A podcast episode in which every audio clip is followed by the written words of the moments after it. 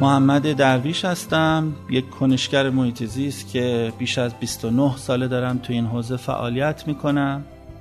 امروز می‌خوام با یه پادکست دیگه در یکی از موضوعات مهم محیط زیستی با شما گپی دوستانه بزنم.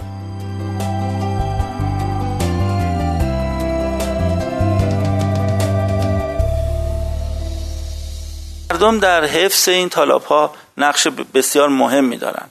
مردم نباید اجازه بدن تا کسانی آدم های سوجوی بیان موتور پمپ بذارن و به بهانه توسعه کشاورزی این تالاب ها رو دوباره خوش بکنن. مردم نباید اجازه بدن تا افرادی چه شخصیت های حقیقی یا حقوقی بیان و این تالاب ها رو زهکش بکنن.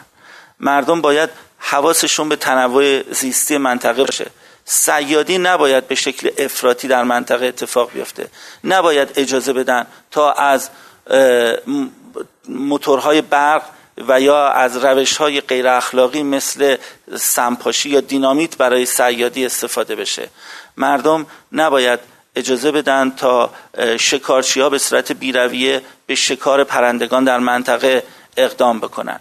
اگر این کارا رو مردم بکنن اگر که سرمایه اجتماعی در خوزستان ارتقا پیدا بکنه. اگر که ما بتونیم به کمک تشکلها و برداشتن نگاه های امنیتی مردم رو شریک قدرت بکنیم شریک تصمیم گیری بکنیم میشه بسیار امیدوارتر بود به حفظ شرایط خوبی که الان در خوزستان ایجاد شده.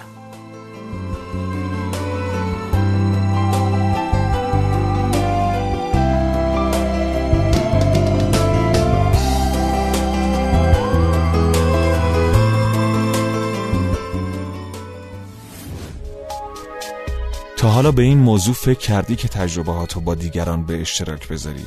با استفاده از شنوتو صدای شما در سراسر دنیا شنیده میشه پس منتظر چی هستی؟ تجربهاتو با دیگران به اشتراک بذار